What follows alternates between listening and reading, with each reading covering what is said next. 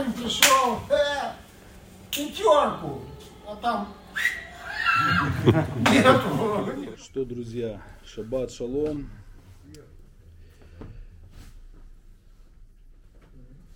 Мы размышляем сегодня с вами а, из книги Второзакония, 32 глава, 48 стих. И там такие слова. «И говорил Господь Моисею в тот самый день, взойди на эту гору, да, и узри землю хананскую, которую я даю сынам Израиля во владение». Это 32 глава Второзакония, 48 стих. И тему я назвал «Тот самый день». Как вы думаете, о чем это говорит? Да, чтобы мы понимали, о чем у нас будет размышление, в каком э, направлении. Что значит тот самый день? Ну, разные, разные, не знаю, как восприятия. наверное. Тот самый день, это может быть день рождения, он ожидаемый. Тот самый день, это может быть э, ну, какой-то день ответа перед чем-то, он не очень ожидаемый. Разные, разные времена в жизни бывают, когда мы э, как-то напряженно себя чувствуем, когда мы разно, ну, по-разному себя чувствуем, весело, бодро, не знаю. Так, как бы направление, тот самый день, это настолько обобщенно, ну, даже не понимаю, что же это за день. Это день, судный день ответа или радостный день. Обозначенный чем? День Да. обозначенный чем? Но интересно, что здесь как раз вот Валик, он даже пытался обойти это слово, и, э, день рождения ожидаемый. На самом деле, кто ждет смерти? Да вряд ли кто-то ждет смерти. Слушай, что у меня была такая жизнь без Христа, что я уже, когда я уже сдох. Не, не, не, ну, во- подожди, не вопрос в том, что ты э, жил и понимал, что ты скоро не умрешь, а Нет, сдохнешь. Да нет, я, я просто безразличие к жизни. Не хочешь жить. Так ты уже Ну, был мертвый. Ты, ты, как бы ты живой, по сути, но ты внутри мертв. Ты, ты, ты, короче, ты уже эти мысли, да уже когда... Хорошо, а, а- а закончится. дай тогда другой, по- по-другому вопрос давай поставим. Как, э, ну, как ты думаешь, что такое ожидание смерти? То, что ты понимал, что ты вот-вот умрешь, у тебя было безразличие, это одно. А вот ожидание смерти, да, потому что стоит вопрос, кто ждет смерти? Э, Интересно, что э, с момента рождения, да, как э, отцы церкви говорят, с момента рождения человек начинает умирать. Самого момента рождения человек начинает уже умирать, он начинает готовиться к смерти.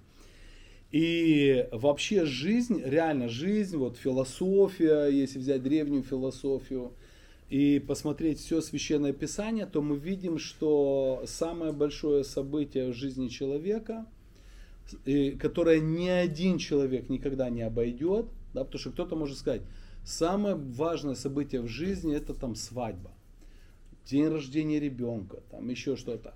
Но не у каждого будет свадьба, и не у каждого может родиться ребенок. Но однозначно все люди уходят из этого мира, умрут. То есть это без вариантов. Это абсолютно вообще, то есть человек это не может обойти стороной. И я, может быть, вначале перед этим скажу такую маленькую историю. Не то, что не история, а притча восточная. А, и я ей как-то рассказывал, у одного царя был шут. И этот шут так всех веселил, ну просто царь так вообще радовался, как шут прикалывается над всеми. И он в один день перед всеми гостями позвал шута и говорит, шут, слушай, ты такой тупой человек, я вообще таких идиотов, как ты, вообще не видел никогда. Вот тебе царский скипетр, и ты царь всех идиотов. Вот если ты встретишь идиота более, чем ты, передашь ему этот скипетр. Ну, проходит время, царь э, состарился, там пришла какая-то болезнь, он готовится, ну, вот, понимает, все смерть. Царь в панике, в трауре, в трансе, э, плачет, тревожится, хочу жить, не хочу умирать, там, его пытаются и чем-то накормить, он от всего отказывается, и зовут Шута. Шут, слушай, царь умирает, и он в такой тоске, он в такой вообще просто в истерике, в депрессию, все вместе там взято, развесели его. Ну, Шут пришел там, начал рассказывать всякие анекдоты, хохмы над всеми прикалываться. А царю плохо-плохо, говорит, Шут, мне не смешно, я умираю. Ну и Шут подходит и говорит, царь, позволь мне поговорить с тобой напоследок. И царь говорит, да, давай. И Шут говорит, государь, ты знал, что ты умрешь? Он, да, я знал, но не думал, что вот, знаете, как внезапно в 90 лет. Вот. А ты готовился к смерти? И царь говорит, нет. Я ее избегал, я не хотел, я готовился жить, я все делал, чтобы жить. Я, я, не готов, я не готовился к смерти, я не хотел смерти. Царь, а что ты делал, когда ты собирался на войну? Он говорит, я готовился к войне, готовил армию. А что ты делал, когда ты хотел, чтобы народ лучше жил? Я готовил реформу. И Шут говорит ему, послушай, царь, ты знал, что ты умрешь, и ты не готовился к смерти.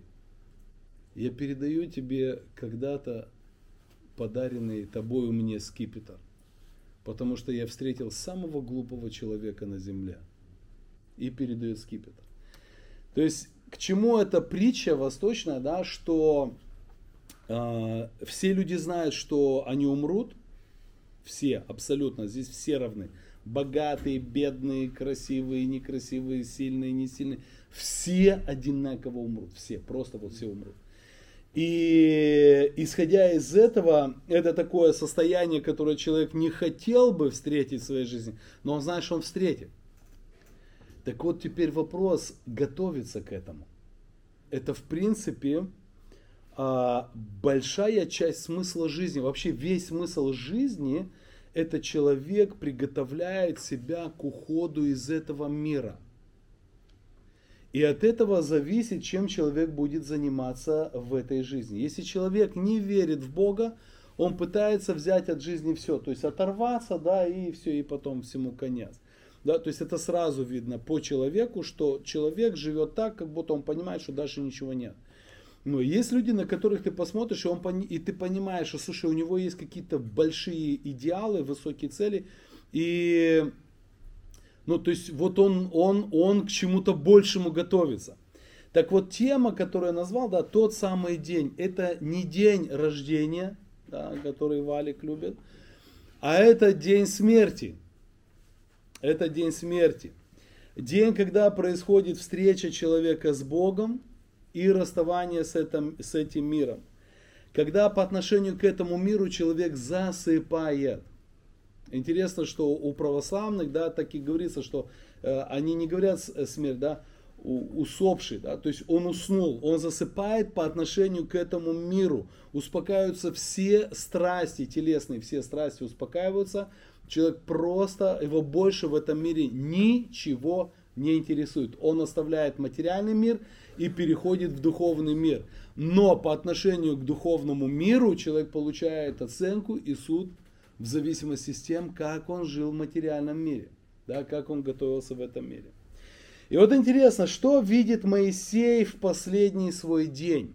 Да, вот это вот глава наша, которую мы изучаем, 31-32 глава Второзакония. Что видит Моисей в последний день? Это то, к чему привел народ Израиля. Бог ему говорит, ты не увидишь, ты не войдешь в эту землю, да, но, но Бог ему показал абсолютно всю землю, в которую входит народ израильский. То есть Моисей видит то, а, знаете, как э, не, не то, что я им оставляю, а то, что я им передаю, это намного больше. Ведь люди что стараются в нашей жизни, ну вот э, человек готовится, к, если даже человек готовится к смерти, что он хочет оставить, э, там, не знаю, родным, близким, детям? Материальное. финансы, что-то материальное, что там кто-то сказал? Что что? Что все хорошее? Жора, что ты все хорошее можешь оставить? Печень свою на трансплантацию отдаешь. В основном все хотят побольше имущества оставить. То есть нормальное явление, да, что человек хочет оставить э, имущество. А теперь представьте себе, Соломон мудрейший человек на земле. И он в книге Экклесиаст говорит, если так уже перевести на то, что Борис сказал. Это, это нормально, это все, я думаю, что это все родители мечтают, да, чтобы детям было легче, оставить им какое-то имущество, чтобы внукам было легче. Так вот Соломон говорит, Слушай, вот эта мечта людей оставить своим детям э, там финансы, имущество, бизнес, это суета. Это пустота. То есть это суета, сует. То есть это самое пустое среди пустого. Мало того, это еще и томление духа. И он объясняет почему. Потому что когда ты уйдешь из этого мира, никакой гарантии нет, что у тебя твои дети не без царя в голове. Ты мог трудиться, ты мог собирать, ты мог оставить им хорошее имение, большое имение, все. А они просто по вене это могут пропустить за один год. Да, Валечик? Я часто об этом задумываюсь в последнее время, потому что как-то стараешься, рвешь, как говорится, э, под себя гребешь землю и стараешься, и думаешь о будущем, о поколении. Но я понимаю, что в, этом, в этой повседневной суете можно э, потерять самое важное, самое главное, это отношение со своим ребенком, воспитание своего сына. И смотришь, знаешь, горбатишься, горбатишься всю жизнь, а он там проколол где-то, или там продал, или кинули его, и зачем ты всю жизнь горбатился, но не уделил время, время не нашел для самого важного. Быть с ним рядом, воспитывать, уделять время, знаешь. Ну вот, вот это, это то, что действительно самое ценное. И ты можешь затрачивать колоссальные э, ресурсы и всю свою жизнь на это потратить, построить кучу домов. У меня просто родственник такой, у меня дядька, у которого он там целые новостройки строит, а сын у него, короче, торчит. И он там по всем самым лучшим центрам мира, не то, что там в Молдове он даже не это вот. Так лучше здесь. Да. Вот, и ничего же не помогает. Э, Он там находит свое, пока тот его там как-то финансово подогревает и помогает, э, ну, потому что сын, э, у него семья, у него уже внуки есть, а он торчит. И пока есть финансы есть, он только помогает ему быстрее за- залезть в гроб. И ничего не может с этим под- поделать. И я с ним общаюсь, говорю, дядя Ваня, ну ну как в общем, говорит, слушай, я самый несчастный человек, потому что я вижу, я все имею, я всего добился, но я вижу, что мой сын умирает. И Я самый несчастный. Вот это вот. И знаете, еще такой момент, э, когда мы во Франции были с женой, там в лагере, ну, э, проводили лагерь с э, командой, с беженцами. И в конце там разговаривал с одним уже нашим братом, он покаялся.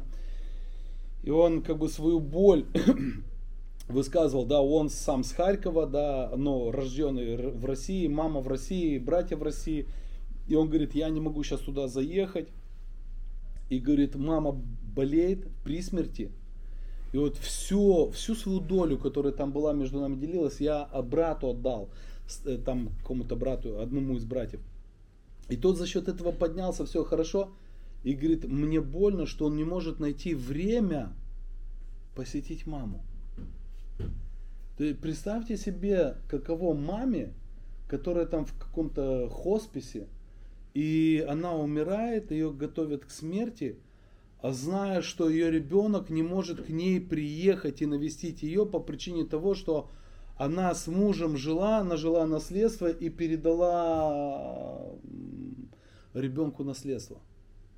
Поэтому это очень, это очень вот этот момент, поэтому страшно, поэтому вот это вот тот самый день, это день, когда ты уходишь, что ты оставляешь. Так вот, что Моисей, в посл- что Моисей видит в последний день, что он оставил своему народу?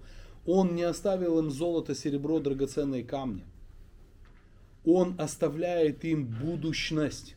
Вот то, что Валентин сказал. Э, у каждого из нас, у кого дети, мы должны об этом больше всего переживать. Послушай, я уйду из этого мира. Мои дети будут продолжать веру. Мои дети будут поклонниками Бога или нет.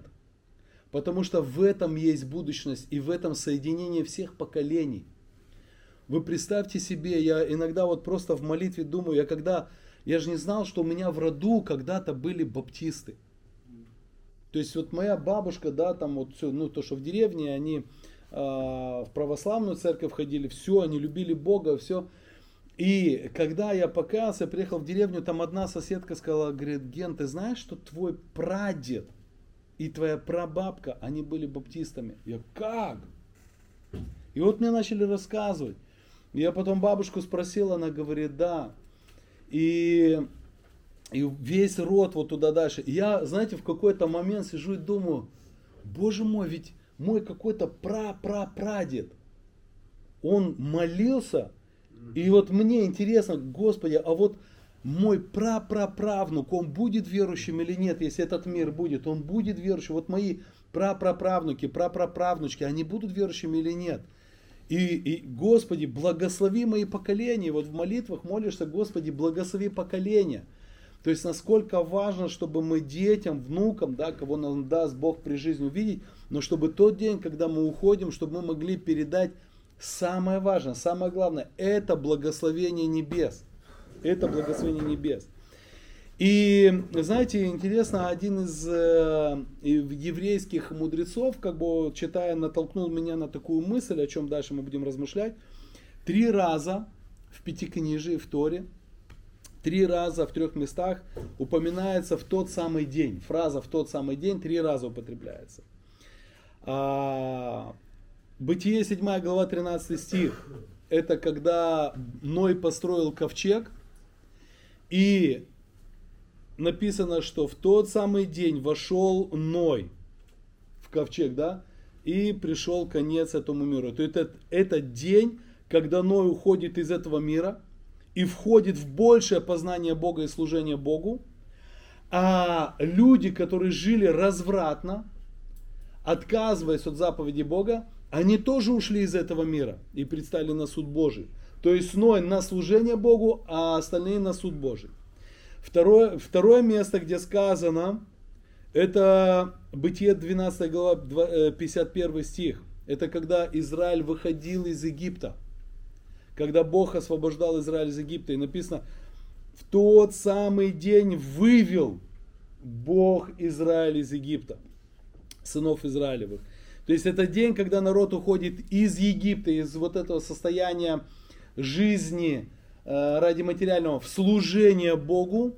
И это тот день, когда все те, кто преследовали э, Израиля, они уходят, они тонут, они уходят тоже из этого мира да, на суд Божий. То есть одни, одни уходят на служение Богу, а другие уходят на суд Бога. И вот здесь третий раз, где сказано тот самый день, но здесь Моисей уходит на служение, вечное служение Творцу, и показано, что он оставляет народу израильскому то, что Бог обещал. Вот это вот служение, э, вход в божественное присутствие Бога и продолжение служения Богу. То есть мы видим, что с этим днем все встретятся. Нравится человеку, хочет он это или не хочет. С этим днем все встретятся. Нет человека, который не встретится с этим днем. И вот в Библии очень часто говорится, знаете, об определенных каких-то днях. И возвращаясь к тому, говорят, что о том, что у нас у всех будет встреча с Богом, и очень важно, вот с чем мы придем перед лицо Бога. И в продолжении темы прошлого раза, когда мы с вами размышляли о предсмертной записке, да, то сегодня хотелось бы э, поставить перед собой вопрос, а как жить? Как мы должны жить, чтобы в тот самый день мы могли радоваться о нашей встрече с Богом. Привет, дорогой. И давайте вот, ну, какие у вас есть варианты, какие у вас есть варианты, но только если чуть-чуть их раскрыть. Как жить в этом мире, чтобы в тот самый день мы могли радоваться, что у меня есть надежда на встречу с Богом не как судьей, а как свои, со своим отцом. Потому что это очень большая разница. ты встретишься с Богом как с судьей, это будет суд справедливости, там уже милости не будет. Или ты встретишься с Богом как со своим э, э, отцом. Мы понимаем, первое, что это важно, это встреча со Христом, это первое. Но вот как дальше жить, чтобы уходя из этого мира, мы могли оставить вот эту вот будущность и иметь радость встречи. Вот что практически? Как вот думаете? Служить, Геншик, наверное, вывести, вернулся, как Моисей вернулся Египет за своим народом. Но если это сама, то это возвращаться туда, где были мы, служить таким же, как были мы. Угу. То есть один вариант, один вариант, это по принципу, который открывает Моисей, да, а то, откуда меня Бог забрал, туда вернуться, чтобы забрать и других. Очень классно. И что еще хотел сам сказать? Ну, тогда ты устроишься умереть на горе, а не где-то внизу, на вершине. А если взять к этой идее, да, вытащить оттуда человека, Моисей же не только вытащил Ну, оттуда человека, работы, да, то есть он и дальше вел. А, Почему это очень важно? Не просто пойти и притащить человека, вытащить, да, привести его ко Христу. Моисей не вытащил их из Египта, Моисей вывел их из Египта и привел к Богу, и дальше помогал двигаться в Боге, возрастать в Боге. Не, потому что если ты только приведешь человека в церковь, или знаешь, как все, я привел в репцентр, я привел в церковь, дальше, ребята, разбирайтесь. Не-не-не, не, вот это вот очень классная вещь. Расти как Моисей, чтобы потом что-то ему передать. Э, Это вести человека и дальше. Быть примером для его жизни. Еще какие варианты есть? Как жить в этом мире? Верным Богу. А что для этого необходимо? Постоянство. Постоянство в чем? В вере своей. В движении. Ну вот а больше развернуться, потому что это правильные слова, но это Изучайте условия. Но если начал Изучать служение, слово. Ага. ну, если начал служение, то идти уже до конца, не останавливаться, только ну, завел служение и оставил на кого-то. А, Окей, очень классно. То есть, если Бог открыл дверь, ты начинаешь это служение, ты, перед тем, как начать, ты должен понять одну вещь. Я это должен буду делать до конца, пока Бог эту дверь не закроет. Да, очень хорошо, спасибо. А вот с практической обычной жизнью нашей.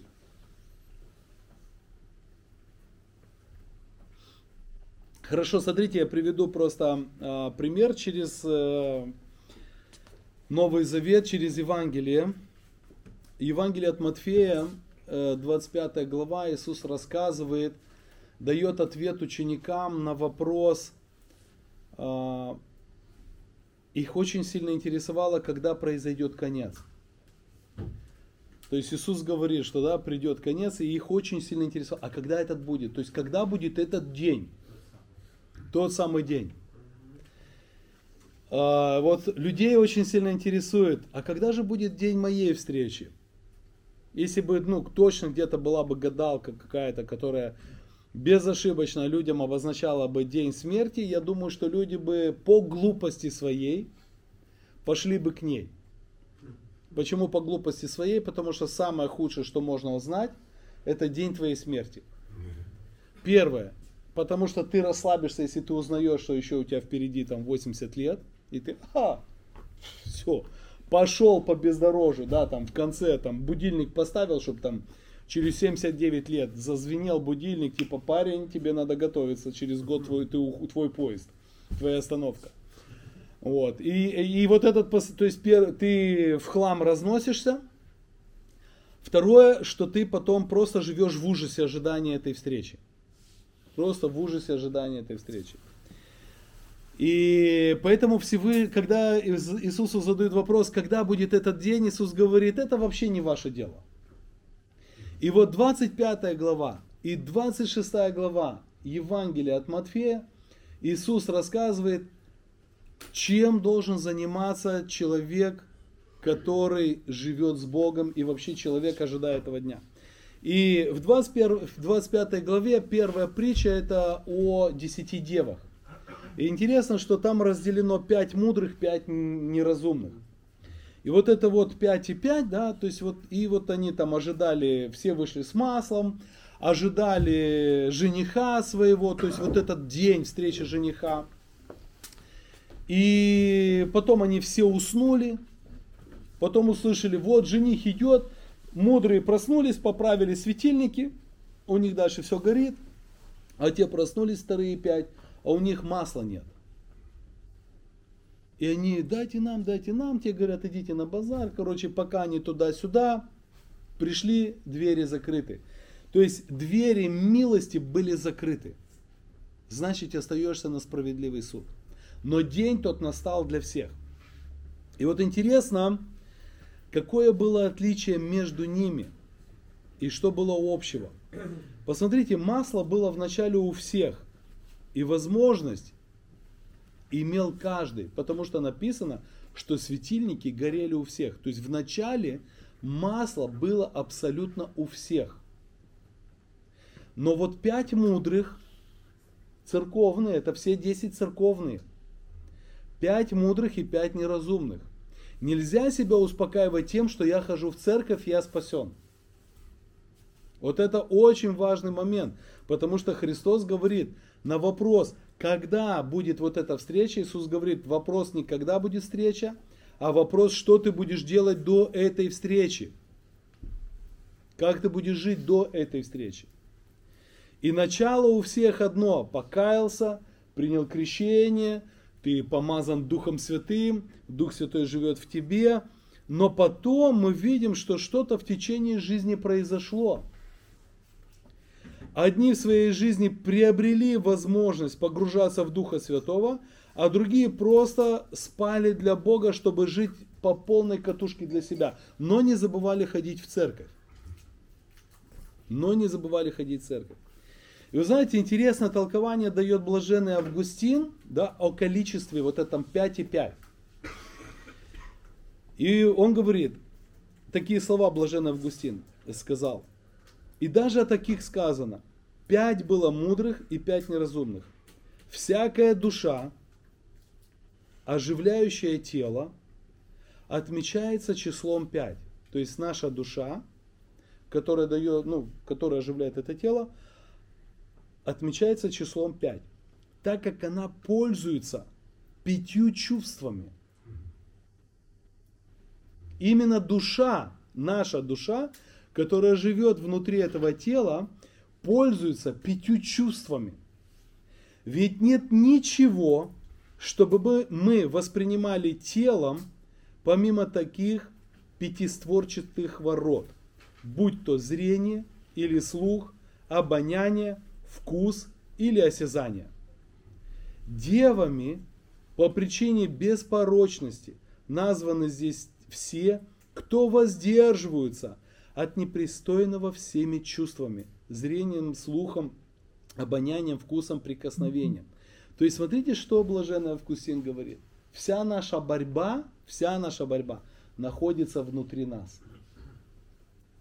Вот вся наша борьба в этом мире находится среди нас. И мы часто говорили, что мудрецы говорят такую фразу.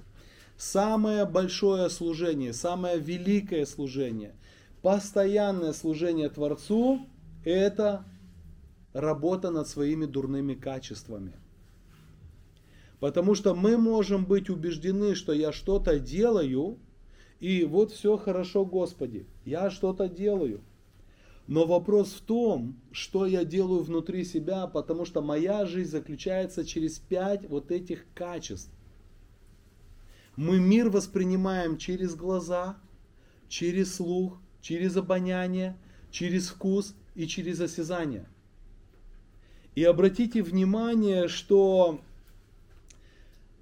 ни один человек, ни один человек не может ничего захотеть, если это он не увидел, или он об этом не услышал. Ну, допустим, там человек живет себе, все нормально, не знаю, там, ну, давай такое банально, там, кушает курицу и э, гречку. Вот кушает курицу и гречку. И там кто-то встречается, ему говорит, слушай, ты креветки когда-то ел?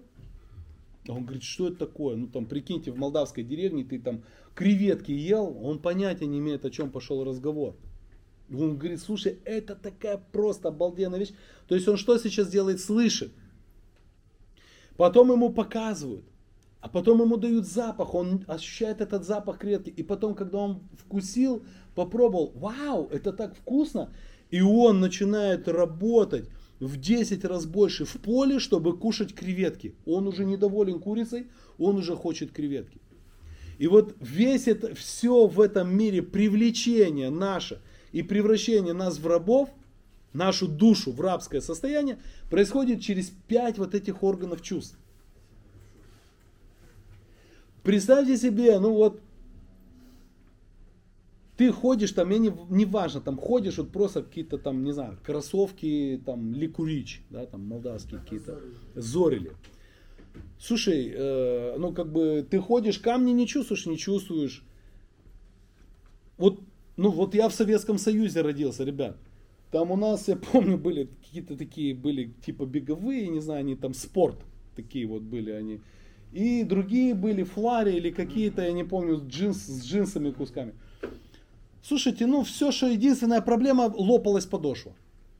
Все, лоп, мама лопнула подошву, надо новую. Но никто, ребят, ну никто из нас никогда не говорил, фу, блин, они отстойные.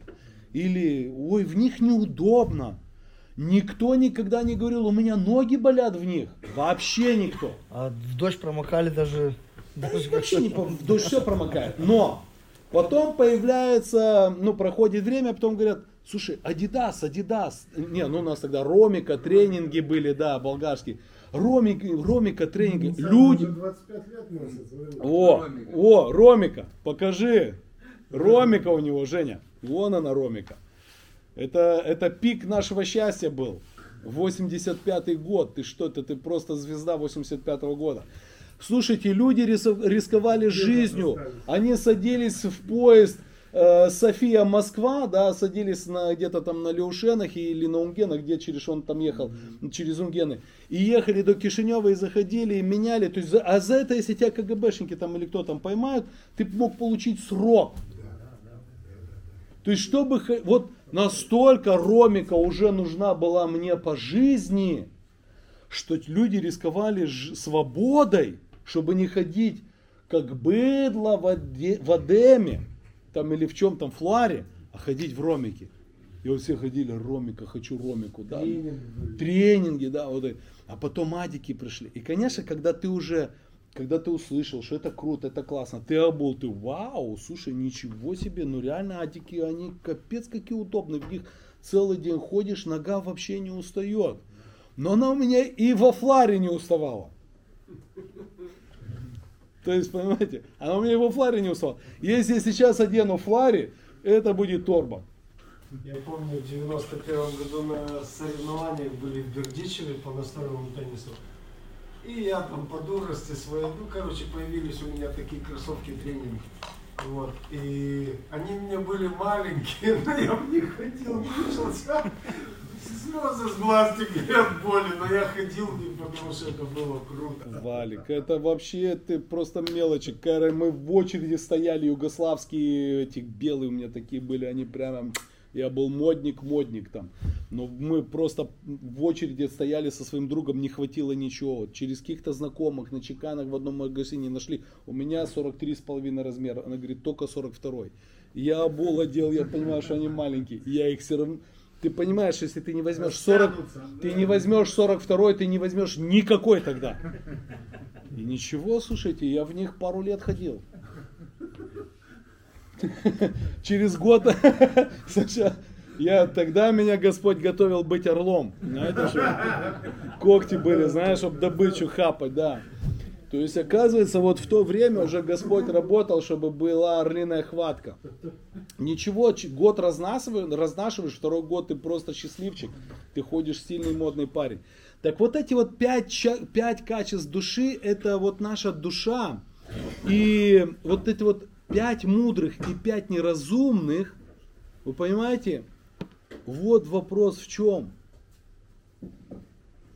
оказывается, Бог показывает, есть верующий человек. То есть есть вот это пять мудрых, пять неразумных. То есть есть человек, который пришел в церковь, но дальше он живет на основании увидел, потрогал, услышал, попробовал, почувствовал, хочу. И ради этого хочу, просто живу. И вот все, что ты можешь оставить, это своим детям, своему потомству или след твоей жизни, все, что ты можешь оставить, это то, что ты хотел. И есть второй человек, христианин, который контролирует это и понимает, что моя душа, она искуплена Богом на служение Творцу. И первое служение и постоянное служение это работа над собой. А работа над собой, она как раз и заключается через то, что я учусь отказываться от того, что хочу, очень сильно хочу. Я не позволяю себе жить ради того, что попробовал. Ведь Павел говорит, все мне позволительно, не все полезно. Все мне позволительно, ничто не должно обладать мною. То есть, позволительно кушать жареную картошку? Позволительно. Но если ты будешь всегда кушать жареную картошку, тебе будет плохо. Ты убьешь свою поджелудочную. А я не могу больше ничего кушать, я хочу только... Так вот это и есть. Все мне позволительно, но ничто не должно обладать мною. И Павел говорит о вещах не греховных. Кофе позволительно? Позволительно. Грех в кофе есть? Нету. Но если врачи, которым Бог дал мудрость, они просчитали, измерили и говорят, больше пяти чашек кофе, это очень плохо для твоего организма. А я не могу без кофе, мне нужно через каждый час пить кофе. И вот если я работаю 10 часов, мне нужно 10 чашек. И прийти домой, и вообще по дороге домой сесть в парке, расслабиться и выпить чашечку кофе. Я не могу без кофе. Так ты почему ты не можешь без кофе? Потому что ты не хочешь работать над собой. То есть ты в этом проигрываешь, проиграешь и в других каких-то других вещах. Вот это вот, смотрите, вот это вот называется борьба со своим дурным качеством. И я буквально вчера, э, это буквально одна глава из э, одной там брошюры э, православного психолога о смысле жизни, о смысле жизни человека. И эта глава называется, знаете, как, э, как какая ты клетка в жизни. И он приводит очень такое красивое сравнение, и я для себя даже просто скачал, чтобы иногда просто прослушивать. И вот, вот теперь послушайте просто внимательно. Потрясающее сравнение, потому что вот есть 5 и 5. И вот буквально вчера попадается, какая ты клетка в этой жизни. Весь наш, все наше тело состоит из клеток. И вот клетка зарождается для того, чтобы выполнить свою функцию – размножиться и умереть. Это функция клетки. Создать другую клетку для жизни этого э, тела, чтобы продолжал работать здесь разум. То есть клетка живет ради разума. Она сделала свое дело и умерла. Все, она уходит, она выполнена. выполнила. И он говорит о верующем человеке. Смысл, верующего, смысл человека в, этом, в этой жизни, в этом мире, жить ради того, кто его в этот мир поместил. И уйти из этого мира. И тогда ты будешь достоишься чести жить с ним. И теперь смотрите, что дальше он говорит.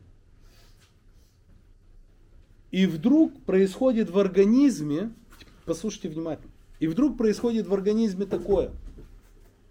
Одна клетка для себя принимает решение, я не хочу умирать.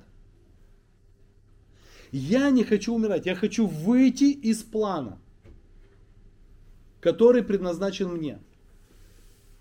И она начинает жить для себя. Знаете, что это? Это раковая клетка родилась. из абсолютно здоровой клетки, которую родили ради того, чтобы тело жило и разум мог в этом мире прославлять Бога, какая-то одна клетка принимает для себя решение, я не хочу умирать, я не хочу уходить отсюда, я буду жить для себя. И образуется раковая клетка. И потом начинает размножение вот этих раковых клеток, да, образуются вот эти метастазы. И интересно, знаете, он говорит, Потом, я не помню, как это научно-медицински все, но вот эта вот опухоль, да, вот есть там образуется какая-то жидкость, и говорят, что когда там режут раковую вот эту клетку, там жутчайшая вонь. Так вот эта вонь, это раздавленные массой те клетки, та первая клетка и те клетки, которые дали всему это начало. То есть, в принципе, все то, ради чего они начали жить, это их и уничтожило. И это самая большая вонь. И теперь, я ехал вчера просто от пожизненных, да, со служения ехал и вот слушал в машине. И знаете, вот когда ты один в машине, я обожаю просто вот побыть одному. И едешь, слушаешь эти красивые поля, все, мир в нашей стране. И ты понимаешь, все войны, все беды, все несчастья, неспособность слышать друг друга, договариваться друг с другом, жить ради народа – люди э, не способны жить ради друг друга, то есть не способны жить ради служения Творцу. И этот мир сегодня, он больше и больше напоминает умирающее тело от рака. Потому что огромное количество метастаз. По всему миру просто огромное количество метастаз. И больше всего вони, больше всего вони именно от тех, которые кричат «Э, мир, мир и мир. И вот, и вот и тема той главы, какая ты клетка.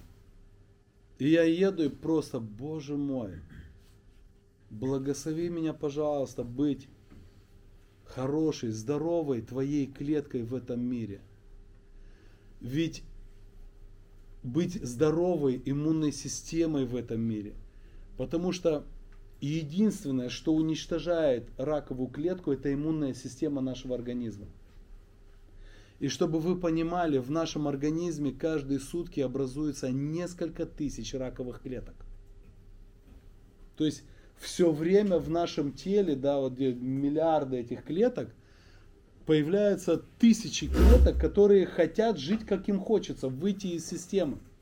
И иммунная система, да, евангелисты нашего тела, они уничтожают эти, эти раковые клетки. И если иммунная система перестает работать, начнется приумножение раковых клеток. Если церковь перестанет работать в этом мире, служить в этом мире, этот мир просто... И сам тот процесс, что Христос открыл, сам тот процесс, что Христос открыл Духом Своим Святым, что найду ли я веру, когда приду на земле, о том, что будет происходить во всем мире, это следствие того, что большая часть церкви, она все-таки будет в таком состоянии нехорошей иммунной системы. Нехорошей иммунной системы. Но вопрос не ко всей церкви, вопрос лично к тебе, потому что каждый из нас может, ну вот мы все там как-то справимся. Не, вопрос в том, ты какая клетка в этом мире.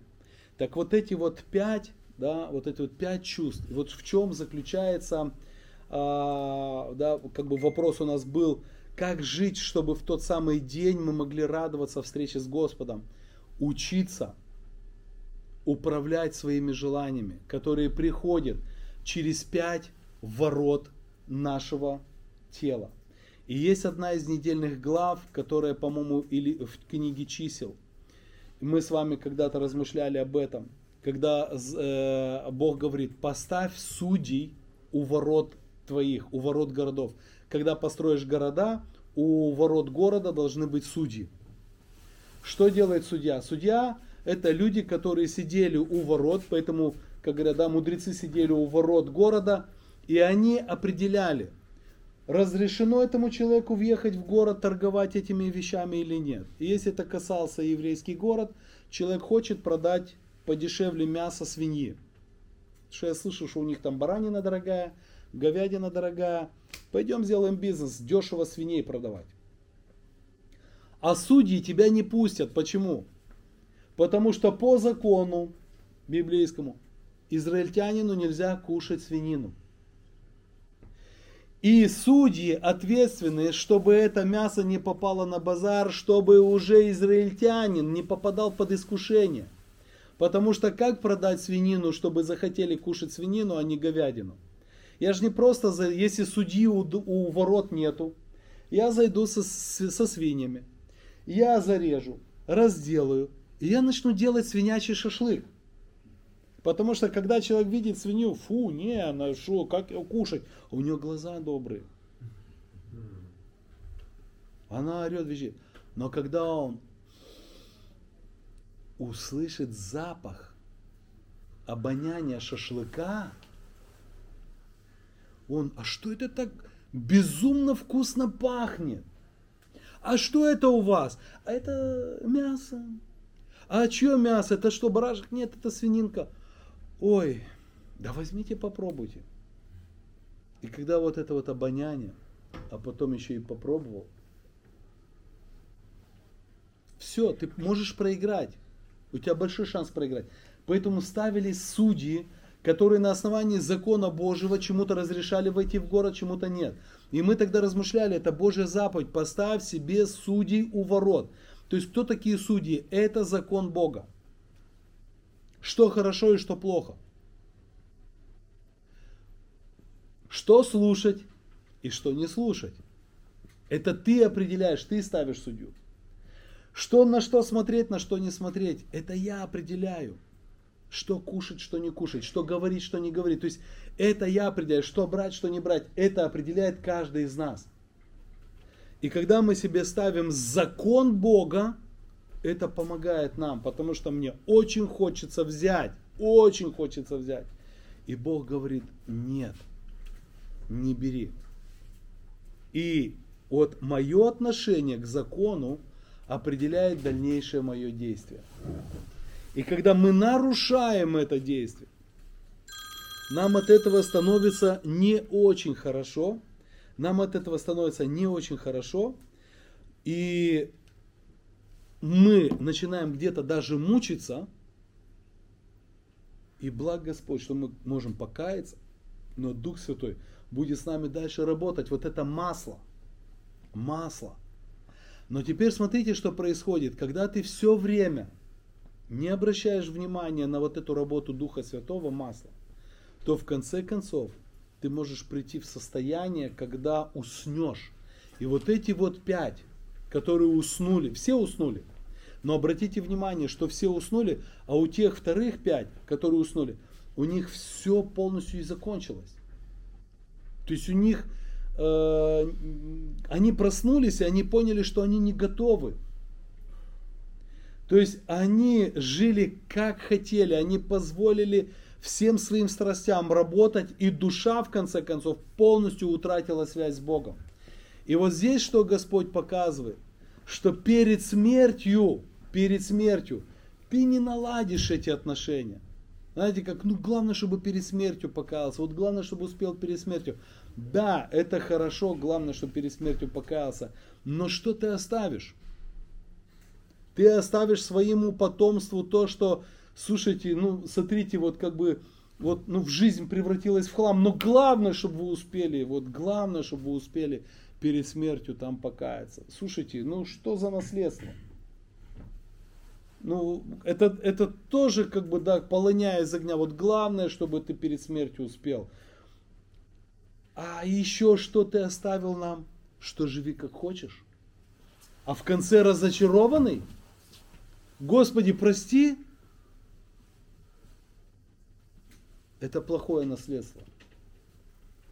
Поэтому тот день, вот Бог показывает через Моисея, тот день Моисей поднялся на гору – и Бог показал ему, и мы когда-то с вами размышляли, когда Моисей посмотр... Бог поднял его, и Моисей видел и направо, и налево, и на север, на юг, на запад, на восток, это говорило о том, что Бог в духе его поставил посередине, и Моисей в духе мог увидеть все то благословение, которое передает своему народу, которое он ввел из Египта, к горе Синай и дальше к земле обетованной.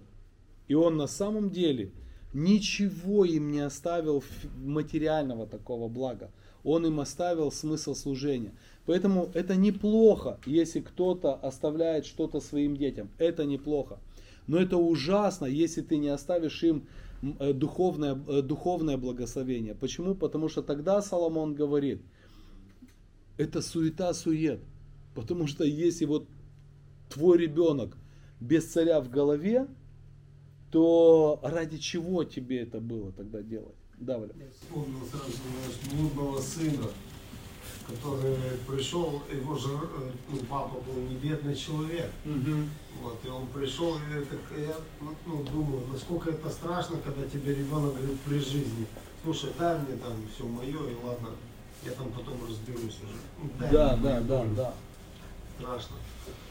И, и понятно, и показало, что все, он все потерял в этой своей жизни.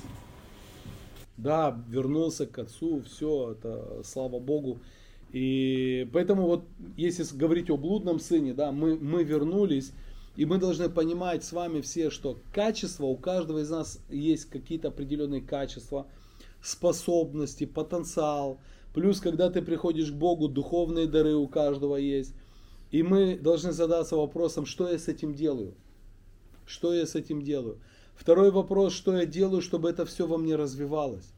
Да, если вернуться к понедельнику, что я делаю для того, чтобы когда придет время вылетать из гнезда, я на самом деле мог раскрыть эти крылья и буду и смог парить в Духе Святом.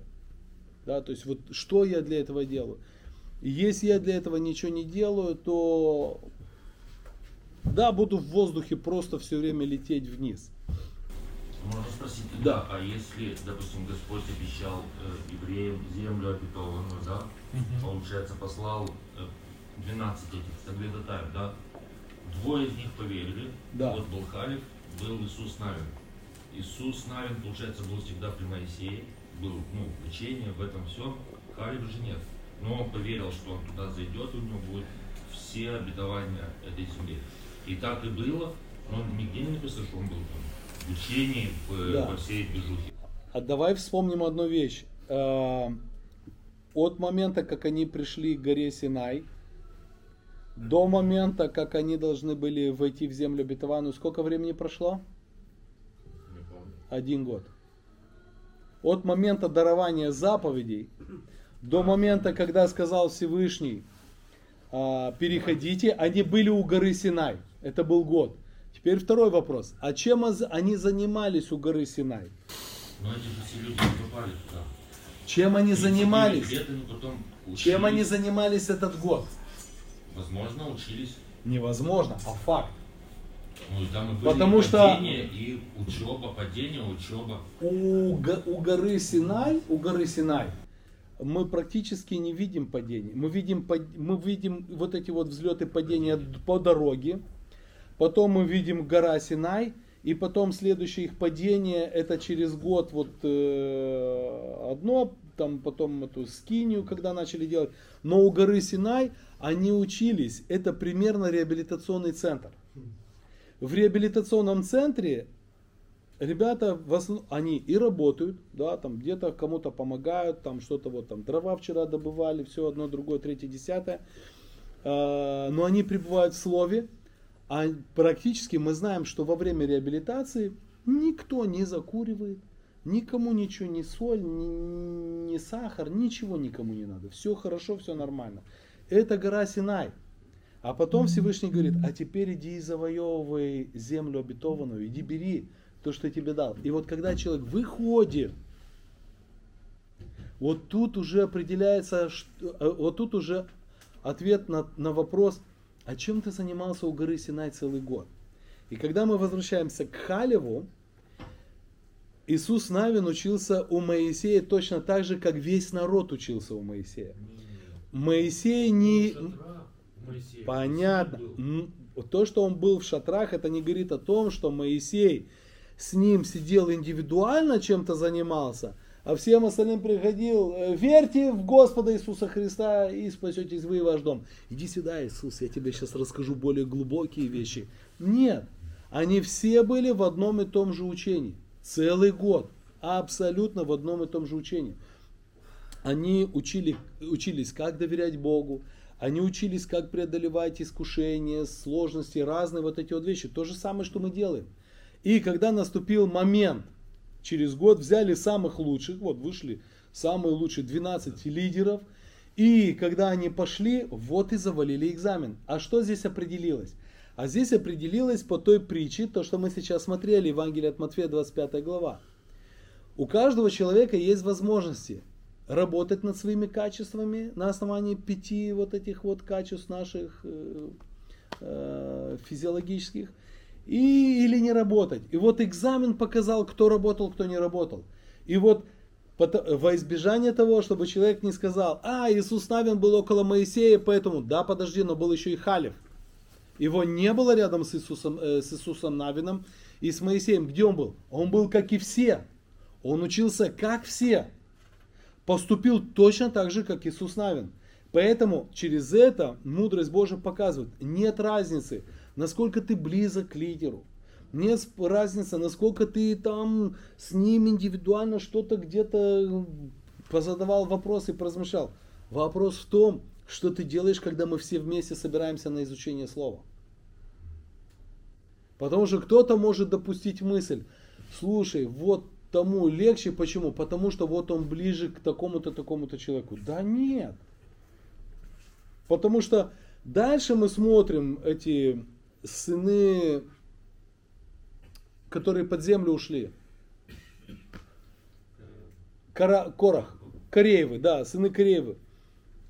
Моисей говорит, что вы от Бога не получили? Вопрос, что вы от Бога не получили? Вы получили лидерские позиции. Вы все получили. Вам этого мало. Почему? Потому что услышал, увидел. Вот он посмотрел, и ему пока в голове, знаете, мы смотрим. А, Моисей. И в голове начинаем думать о Моисее. Вот, ему там вот это приносят, заносят одно другое, потому что он на этой позиции. Если я буду на этой позиции, мне тоже будут приносить, заносить там курочек, э, чего угодно, куропаточек, все будут ходить мясо, кушать мана, Моисей там курочку где-то вон, смотри, кушает одно другое. То есть в голове какую-то картину рисует и начинает туда лезть. Почему? Потому что имел крутые лидерские позиции. Поэтому Тора, Тора, она отвечает на все моменты жизни. Что э, нету такого, что у тебя приоритет, если ты рядом. Потому что показывают, слушай, смотри, вот человек не был рядом прямо так близко. Все нормально. То же самое. А этим дали приоритет и в землю зарылись со своим приоритетом. Поэтому вся ответственность на каждом из нас. 5 и 5. Аминь. Давайте помолимся и поблагодарим Бога, что всех нас ждет тот самый день.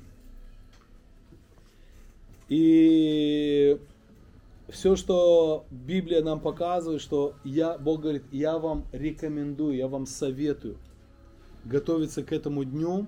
А это значит по-особенному жить. Думайте о том, что хотите оставить наследству. Не только на материальном уровне, на духовном уровне. Потому что если не будет духовного, они все это профукают.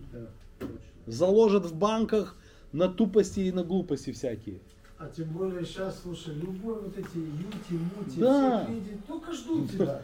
Даже вбивают опа, ничего себе. Он прописан. По адресу уже знает, что, что у тебя Да, там за да. недвижимость. Сколько, друг? На! Мама, Ну, папа даже не знают об Конечно. этом. Такие Мама, папа даже не знают. Твой ребенок Слушайте, пришел. Не хочу имен, фамилий, но пришел такой момент, когда я помню, я с родителями говорил, он говорит, слушай, мы не знаем уже куда не это вот везде звонки нам, там взял, там пятерку, там двушку, там десятку, что делать? Вы выписываете, выпишите.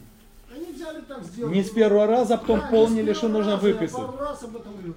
Потом все-таки пришел тот момент, вы выписали с прописки, сняли с прописки. Ну, парень пришел, э, пятерку, а там...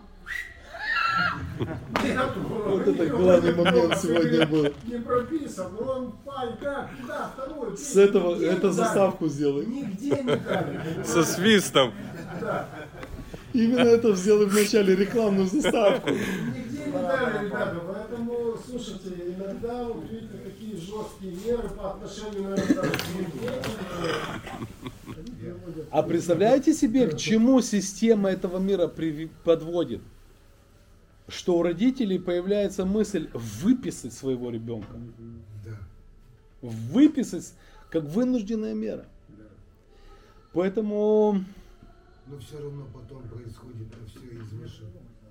Там И умирает, и заболевает скоропостижно за счет вот этих всех нюансов. Да. Да, да, да, да. Хорошо.